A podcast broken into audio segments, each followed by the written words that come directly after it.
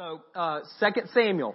It's been a while since we've been in Samuel, so let me give you some context to remind you of what we've been talking about. Saul, first king of Israel, chosen by God, rejected by God for his persistent disobedience. So God calls David. David is anointed by Samuel to be the king, but he's not immediately put on the throne.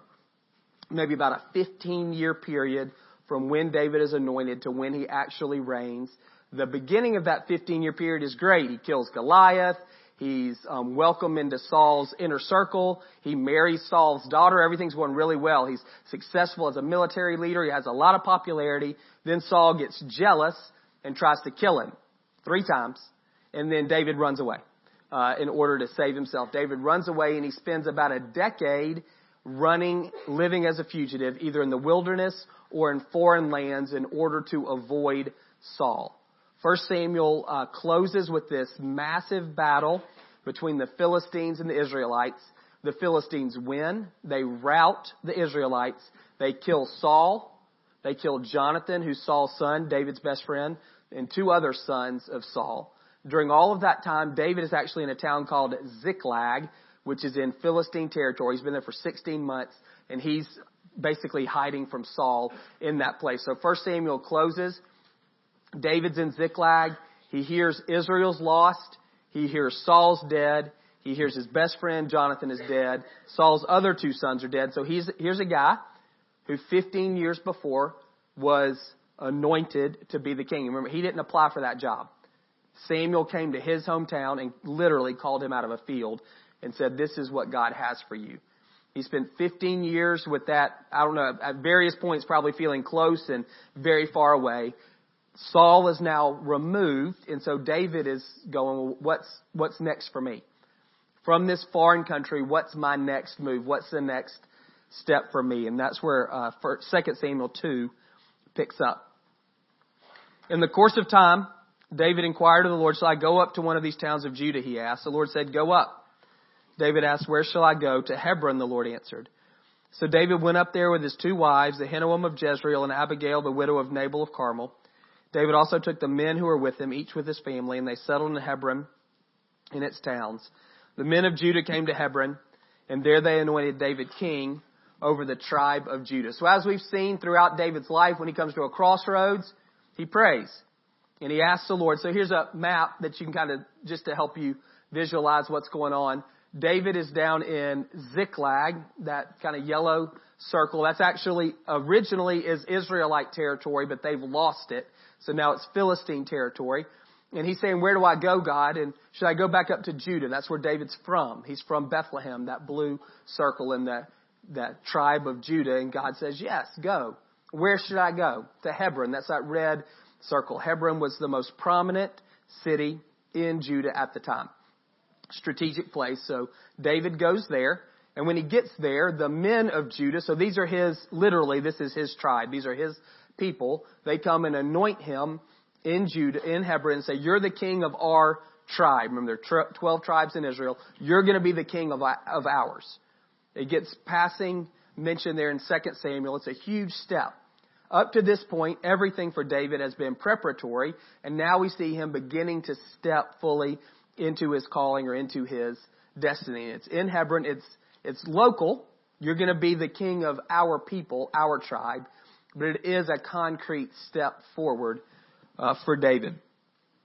When David was told that it was the men from Jabesh Gilead who had buried Saul, he sent messengers to them to say, "The Lord bless you for showing the kindness to your to Saul your master by burying him. May the Lord now show you kindness and faithfulness, and I too will show you the same favor because you've done this. Now then, be strong and brave, for Saul your master is dead, and the people of Judah have anointed me king over them." It's interesting. It's the only time we see any of this. Uh, David, over the next several chapters, moves fully into being the king. And this is the, one of the only times that we see him making an overt gesture towards a city. So Jabesh Gilead's up there. It's blue. It's in the it's in the north. And if you remember, those guys, um, when Saul was defeated by the Philistines, they they cut off his head and his hands, and they take his body and the body of his three sons, and they fasten them to a wall in Beth Shan, that green city up there. And the guys from Jabesh Gilead hear about that. And so they, at great risk to themselves, overnight take this 11 mile trek, cross a river, get those bodies off the wall, take them back to their city. They burn them so they can't be desecrated any longer, and then they bury the bones. So a sign of respect, love, and loyalty. Saul had been very um, gracious to them early in his reign, and they're paying him back in some ways. And so David reaches out to them. It's interesting that he would choose to, to reach out to that city, that city which had shown such loyalty to Saul, and that may have been the reason why. Is David wanted them to know, hey, I'm, I'm not your enemy. You may have thought I was an enemy, an enemy of Saul. I'm, I'm not. I wasn't. And I'm not your enemy either. You demonstrated great love and loyalty in uh, what you did for Saul. It's a great act of kindness. And I just want you to know I'm the king in Judah. They've anointed me king. And he's basically saying, do y'all want to be the first in the north to acknowledge me as king? And there's no response. We don't, we don't know what they said. It's not recorded in scripture uh, how they responded uh, to that offer. Excuse me, verse 8. Meanwhile, Abner, son of Ner. So these names get really tough. Y'all, let's do the best we can. I'll do the best I can. You try not to laugh. Meanwhile, Abner, son of Ner, the commander of Saul's army, had taken Ishbosheth. How about that one? Son of Saul, and brought him over to, Manah, to Mahanaim. He made him king over Gilead, Ashuri, and Jezreel. Those are areas. And also over Ephraim, Benjamin, and all Israel. Ishbosheth, son of Saul, was 40 years old when he became king over Israel, and he reigned two years. The tribe of Judah, however, remained loyal to David. The length of time David was king in Hebron over Judah was seven years and six months. That's actually going to be our key verse. We're going to come back to that.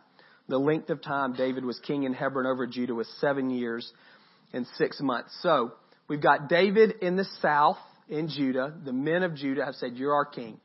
And then we have Abner, Saul's cousin, commander of Saul's army, who elevates, for lack of a better word, Saul's sole remaining son. So he's over there in that green circle up in the north, Mahanaim.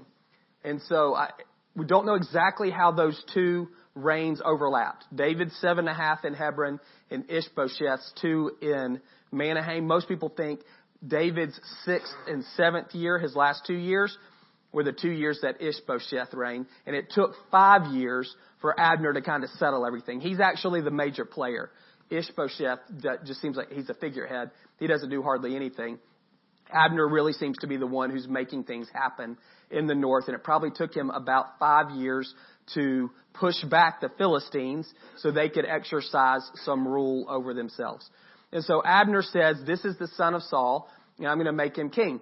Now, if you remember back in 1 Samuel 28, Saul's really scared before he goes into this last battle. And so he goes to a witch. And he says to this witch, I need to talk to Samuel, who's been dead for a while. And so the witch raises up Samuel's spirit, and Saul talks to Samuel. He's trying to get some advice. And what Samuel says to him is, Tomorrow you're going to be dead, and all of your sons are going to be dead. And so what it looks like to me is Saul, being Saul, is hedging his bets again. God has spoken to him through this prophet, and rather than repenting, rather than attempting on any level to get to, to, to get right with the Lord, to humble himself before the Lord, what he says is, well, if, I, if my sons are going to die with me tomorrow, I'm going to leave this one out. Ishbosheth won't come into the battle. If Samuel's right, then I still have one guy who can take over. Now Saul knew, 1 Samuel 24, 20, Saul knew that David was the one God had chosen. He says to David, I know God has chosen you to be the king. He knows that, and yet he continues to try to work around it. Again, it's just another example of the persistent rebellion, the persistent hardness in Saul's heart, and why God did have to uh, have to reject him. So we have this son who doesn't fight, most likely because Saul is basically saving him back, just in case Samuel's right and he and his other sons die. And after five years of wrangling with the Philistines, there's enough peace for Abner to elevate Ishbosheth to the throne. Verse 12. Abner, son of Ner, together with the men of Ishbosheth, son of Saul, left Mahanaim and went to Gibeon. Joab, the son of Zeruiah, and David's men went out and met them at the pool of Gibeon. One group sat down on one side of the pool, and one group on the other side. So let me we flip to that slide just so they can see. So the map. I'm going out of order. Sorry. So we've got Abner's up in the north. He's in that green circle. And that's an aggressive move. He moves down to Gibeon, that yellow circle, and he takes his army. You see how close that is to Judah and how close that is to where David reigned. So that's an aggressive, offensive move by Abner. And he brings an army down there. And so Joab, who's David's nephew and the commander of his army, brings his guys up to meet Abner in Gibeon. And there's a man-made reservoir there, and it's 37 feet across. So 10 or 12 yards. It's 12 yards across. And so Joab's got his guys over here. And then at the back of the room, you've got Abner has got his guys there. Can you picture that? And it has not been that long ago that all of these guys, remember they're all Israelites. So I mean, this is a civil, this is civil war. I mean, this is an internal conflict between Israel. Some of these guys know each other. As we'll get into it, you'll see they know one another. They know who, and, and so there's, you can imagine all of the tension in that encounter. And so Abner has this brilliant idea. Verse 14. Then Abner said to Joab, let's have some of the young men get up and fight hand to hand in front of us. Okay. Let them do it. That's what I think he said. I think he's like, all right. Let them do it, Joab said. So they stood up and were counted off 12 men for Benjamin uh, in Ishbosheth, son of Saul and 12 for David. Benjamin was the tribe that Saul came from. Then each man grabbed his opponent by the head, so picture this, and then thrust his dagger into his opponent's side, and they fell down together. So the place in Gibeon was called Helkath Hazzurim, which means field of daggers. So you got it? So I picked 12 guys. Brandon picks 12 guys. We're the old guys. We pick the young guys to go out and fight. And then they line up one on one, grab their heads, they're not wearing armor, dagger, stab each other, all 24 are dead. Great idea. By Abner. Don't know exactly what he was trying to accomplish. You don't see this anywhere else in the Old Testament when they battle. The closest parallel is David and Goliath, where those guys are representing their armies. But even though David wins, there's still, the armies still fight. So there's no indication what Abner really thought he was trying to accomplish. Maybe he was trying to limit the bloodshed and saying, hey, if our, if our 12 guys beat your 12 guys, then y'all give us the victory. And if your 12 guys beat our 12 guys, then we'll say y'all won. That may be what he was trying to do. We don't know. Again, there's no precedent for that uh, in the Bible, but it doesn't. Whatever he was trying to accomplish, it doesn't work. The battle that day was very fierce and Abner and the Israelites were defeated by David and his men. So now there's a pause in the story and it's going to get very personal.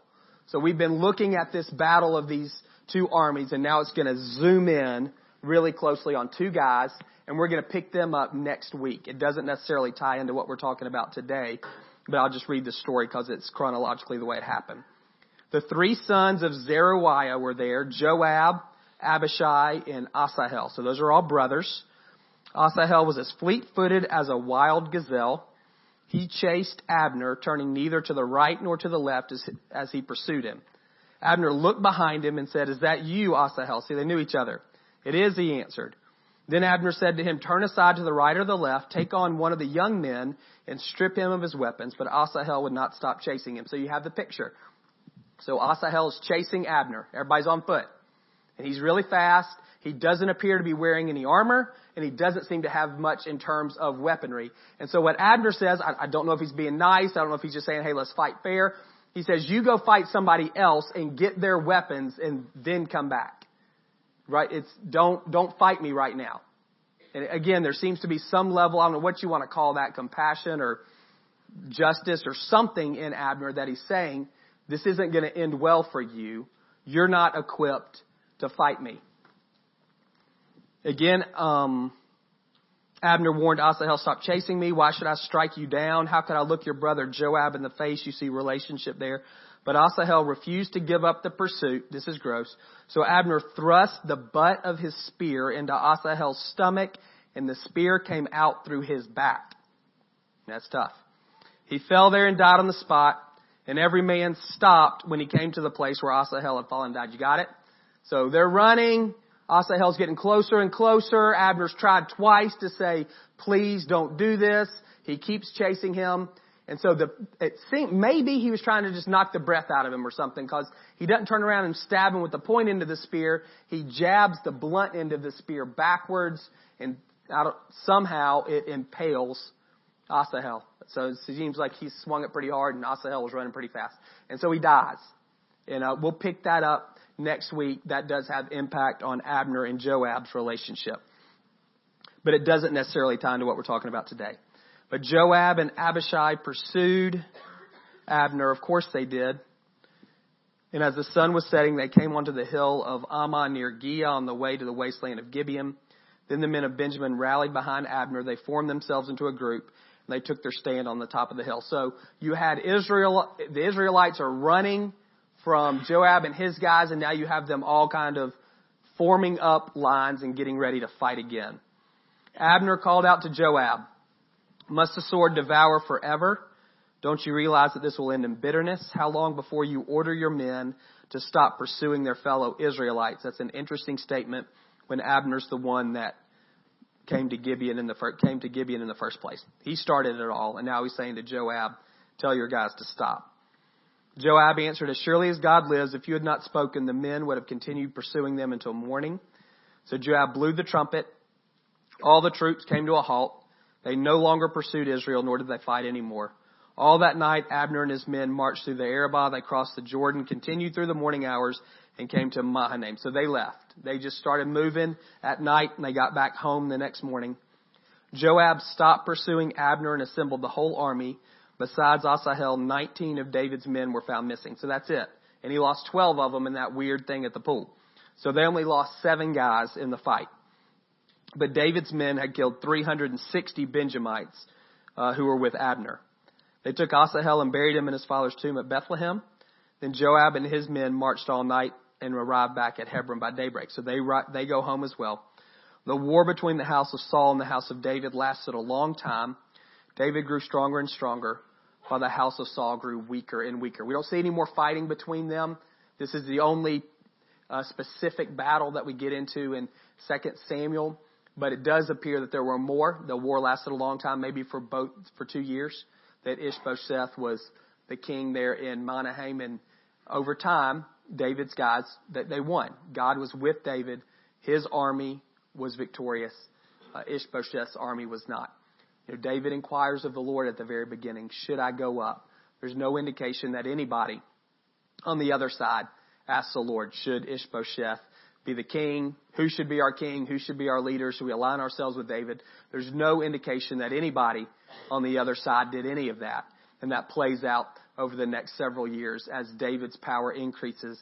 And then in chapter 5, he is actually uh, able to become king over all of Israel. So the, the line I want us to look at today, chapter 2, verse 11.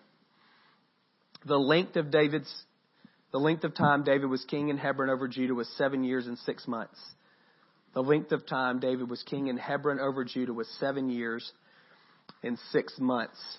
Up to this point, 1 Samuel 16 all the way through 2 Samuel 2, everything we've seen from David is preparation.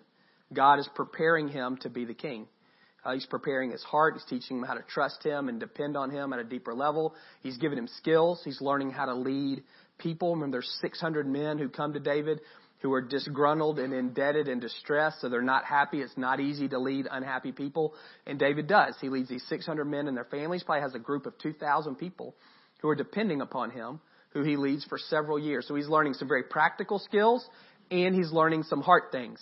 How do, how do I depend on the Lord? And you see that most clearly come out when he has an opportunity to kill Saul and he doesn't. And he says, in God's time and in God's way, I'll become the king. But I'm not gonna, I'm not going to press my own agenda. So there are things happening in David's heart and in his hands over the course of these 13, 14, 15 years, and they're all really good. And then in 2 Samuel 5 through 2 Kings 2, when David dies, it's fulfillment. It's 33 years of David fulfilling his calling, reigning as king of Israel in Jerusalem, this new capital city that he establishes. And in between preparation and fulfillment, we have this seven and a half year time in Hebron that doesn't get a lot of attention. But seven and a half years is kind of a long time. I mean, think back to seven and a half years ago. Was that July of 2010 or something? It's, it's a long time ago. Think of all the things that have happened in your life during that span of time. That's, and, and what is it? It's not necessarily preparation because he is the king, but it's not necessarily fulfillment because he's not the king of all Israel. He's the king of Judah, which isn't nothing, but it's one out of 12 tribes. It's not everything. It's a, is it a transition from preparation to fulfillment? It could, maybe. I think that's a good way of looking at it. That's a positive. But sometimes when you're in the middle of it, it maybe feels maybe more glass half empty than half full, and it can feel like you're in a holding pattern. I wonder for David how many times when he was in the wilderness, he's sleeping in this cave and got his head on a rock or whatever, and he's thinking and dreaming and saying to himself, when Saul's gone, uh, this will all go away. All of this will be better. I wonder how many times he said that to the guys he was leading, like just hang in there with me. We're not going to kill him.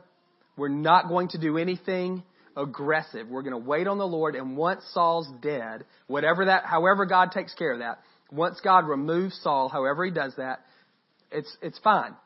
He's going to move me into the, to this rightful role as king and all of this will, will go away. I, I don't know. If it was me, I would have said that a lot. I would have been hanging my hat on Saul being removed.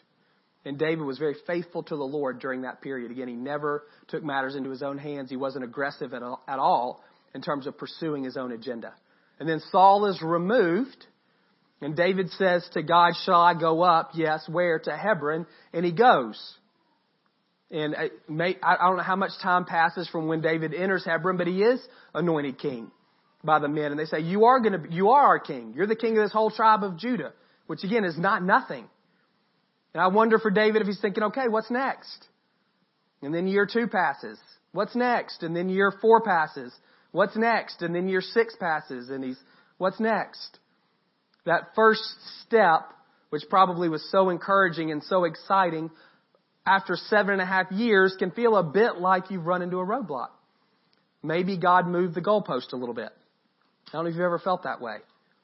You gotten geared up for something, then you start moving in the direction, you find out that the finish line is farther away than you had first either been taught and discouraging. We don't see a lot about David during this seven and a half years. There's, we don't know what Psalms were written during that time. We don't have a lot of insight from Second Samuel into what's going on in his heart. I just, I'm curious. Now, I wonder if any of you today feel like you're in one of those Hebron situations. You feel like maybe you're beyond the state of preparing for something, but you're not fully living out whatever that something is. A lot of us, uh, subconsciously or unintentionally, we, we create mile markers. And we have something in our mind of what our life is going to look like when we hit that mark. That's why people have a midlife crisis. Is they get to whatever that age is in their mind, 40 or 45 or 50, whatever that. When I'm over here and I'm thinking about 40 and for them that feels like forever away, there's a picture of what it's going to be like. And then you get there and it's like, oh, this isn't it. This isn't it at all. That's why a large number of divorces happen between year 18 and 19. You start going, whoa, this, what? I thought that we would be fill in the blank. This isn't my picture of what marriage would be. We start looking for a way out. Some people do it when they graduate high school, when they graduate college, or when they, when I get to some certain place in my career, when we have kids, when my kids graduate, whatever those things are, it's, it's easy for us to have mile markers and then expectations around what our life looks like when we hit those. And then when it doesn't, and how often does it, it's easy to get disappointed and to get disillusioned. That's, that can be Hebron. That's the glass half empty. Uh, I'm not necessarily a, in a, a young person hear that not just chronologically, but in terms of preparing. But I'm definitely not living the abundant life that I feel like the Lord promised, either very specifically or just this general statement from, of Jesus from John 10:10. 10, 10. And it's easy to say, I'm not quite sure why I'm doing this anymore. God, I feel like you moved the goalpost on me. Things aren't working out the way I thought. I wonder if you feel that way this morning. If so, I would encourage you with this. I think the way to be fruitful in Hebron is it's uh, I've told you all this before. A quote from Jim Elliot, one of my favorite missionary quotes: "Wherever you are, be all there."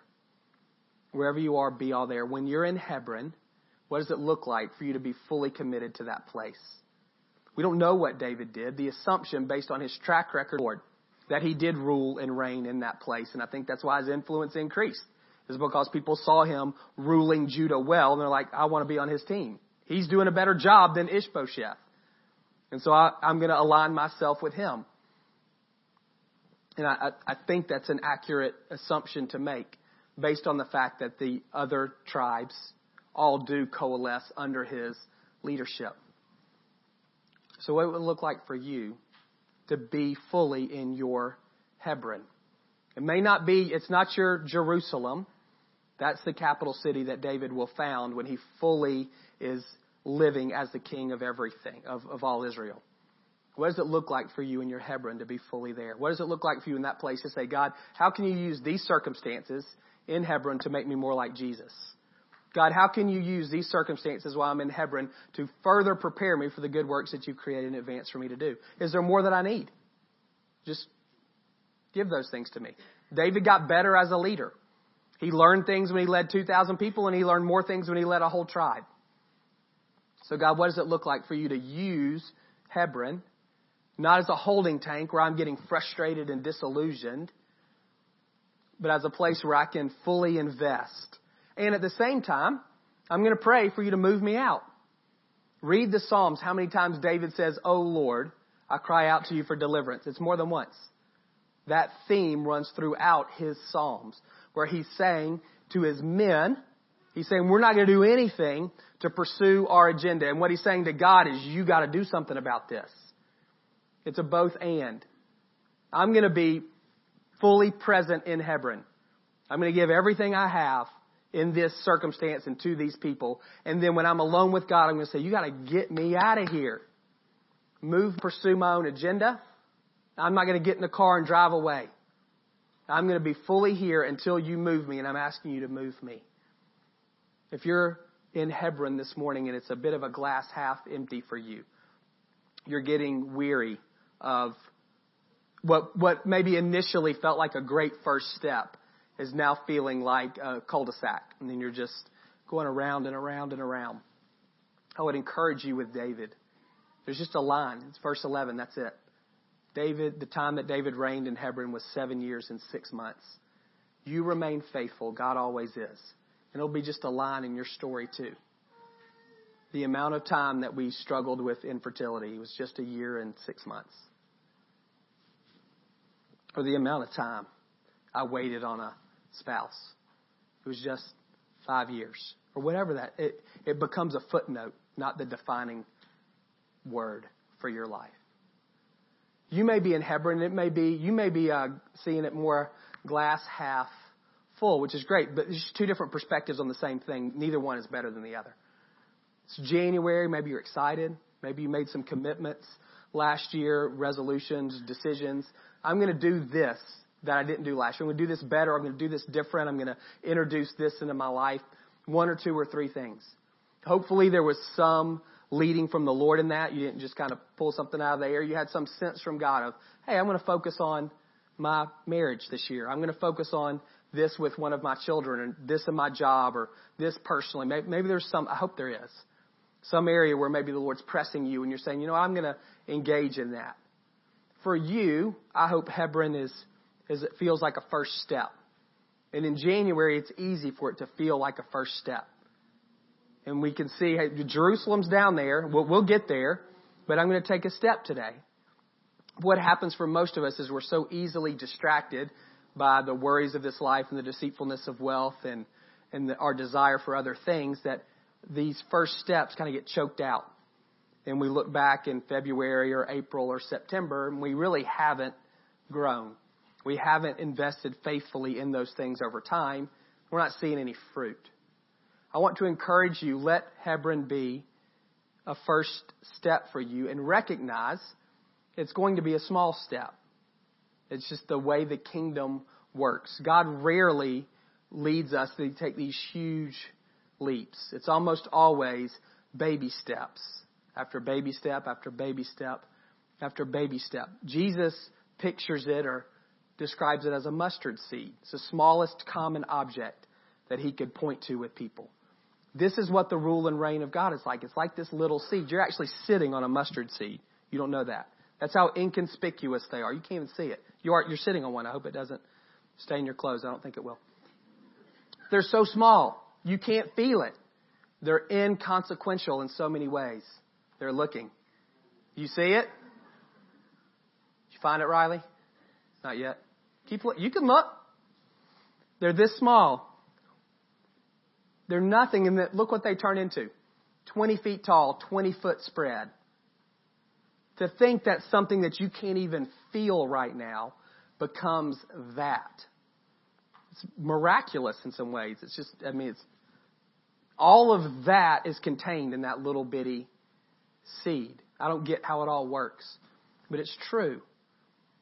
That Jerusalem for you, it's contained in your Hebron. This little bitty thing, your little small act of obedience on Monday and next Tuesday and February the 18th, those little acts of obedience over time, God, it's not a great word, but God leverages those or blesses those, if you like that word better. And He produces 30, 60, and 100 times the effort that you put in. That's what this thing does. And so I want to encourage you at the beginning of the year as you're looking hopefully with hope towards 2018. And again, hopefully with one or two or three things that the Lord's put in your heart for you to pursue this year, for you to do different this year. I want to encourage you, let that small step, let that mustard seed be a Hebron to you. Look at it from a pot. You're not going to get to Jerusalem by the end of January. It's not how it works. You're not going to get there in a month or in two months. Most likely, the things that God is asking of you, uh, they require some changes in behavior that eventually hope will become habits. And that takes a while to sow those things into our heart. And I don't want you to get discouraged. And I don't want you to get distracted. It's so easy for us to fall into both of those traps and to quit and to give up. And we wind up where some people maybe are saying, I'm stuck in Hebron. Others of us, we just stop in Hebron. So that's good enough. This is good enough. I want to encourage you to press on to Jerusalem and recognize it's a step at a time. You're not going to make miles and miles of progress in a week. You're going to make feet and feet of progress in a week as you continue to sow faithfully into the things that the Lord has asked of you. Let's take a couple of minutes and pray. You might want to be like Riley and grab that mustard seed you're sitting on and hold it. You may just want to grab onto that thing and how small it is and inconsequential it feels. And in faith, you may just want to say to the Lord, What's mine?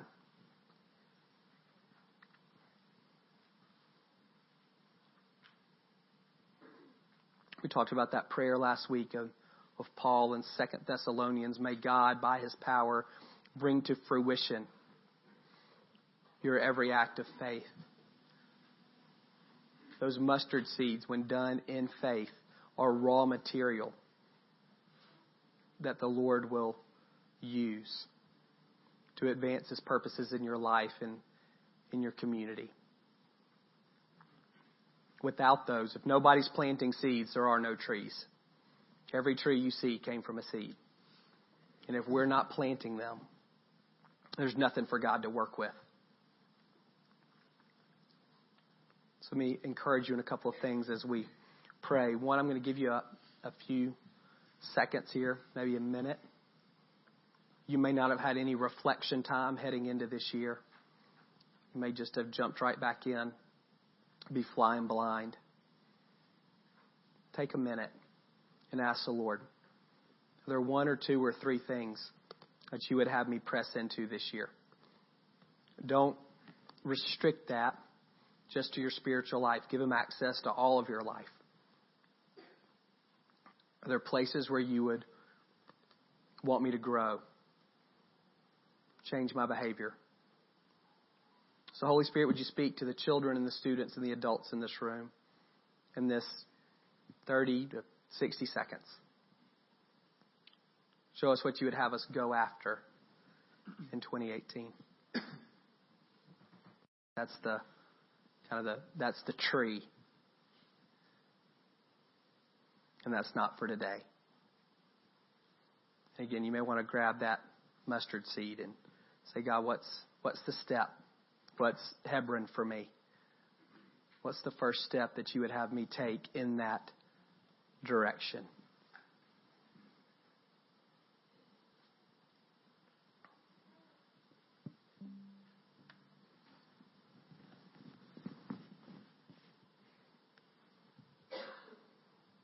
It may seem a bit roundabout. It may not seem to be the most direct path. I want to encourage you choose obedience, even if it doesn't make a ton of sense. God told Joseph through a dream, brothers and your parents are going to bow down to you, and the next thing that happens is he's sold into slavery, and the next thing that happens, he's forgotten about in jail. Those don't seem like the right steps. So I want to encourage you again just to grab on in obedience to whatever those mustard seeds are that the Lord would speak to you, and then just commit in your own heart this morning. God, I want to do these things, whatever that is, whatever that seed is. I want to do it in faith. I want to take a small step in faith. God, I'm asking for your grace to do that. I confess I'm easily distracted. I can become discouraged. I can switch into my own strength and do things just by gritting my teeth and doing them in my own power. I don't want to do any of that. God, I want these acts of obedience.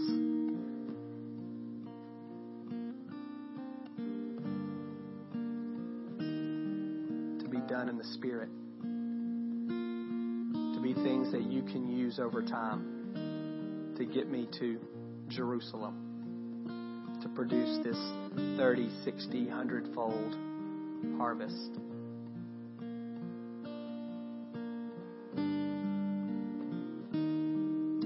This morning may be kind of the glass half empty, not necessarily because you're pessimistic, maybe it's because you're tired. Seven and a half years is a really long time if that's you this morning, I wonder if you would give us the opportunity to pray with you. Pray for God to encourage you and strengthen you, to stir hope in you, to renew you this morning.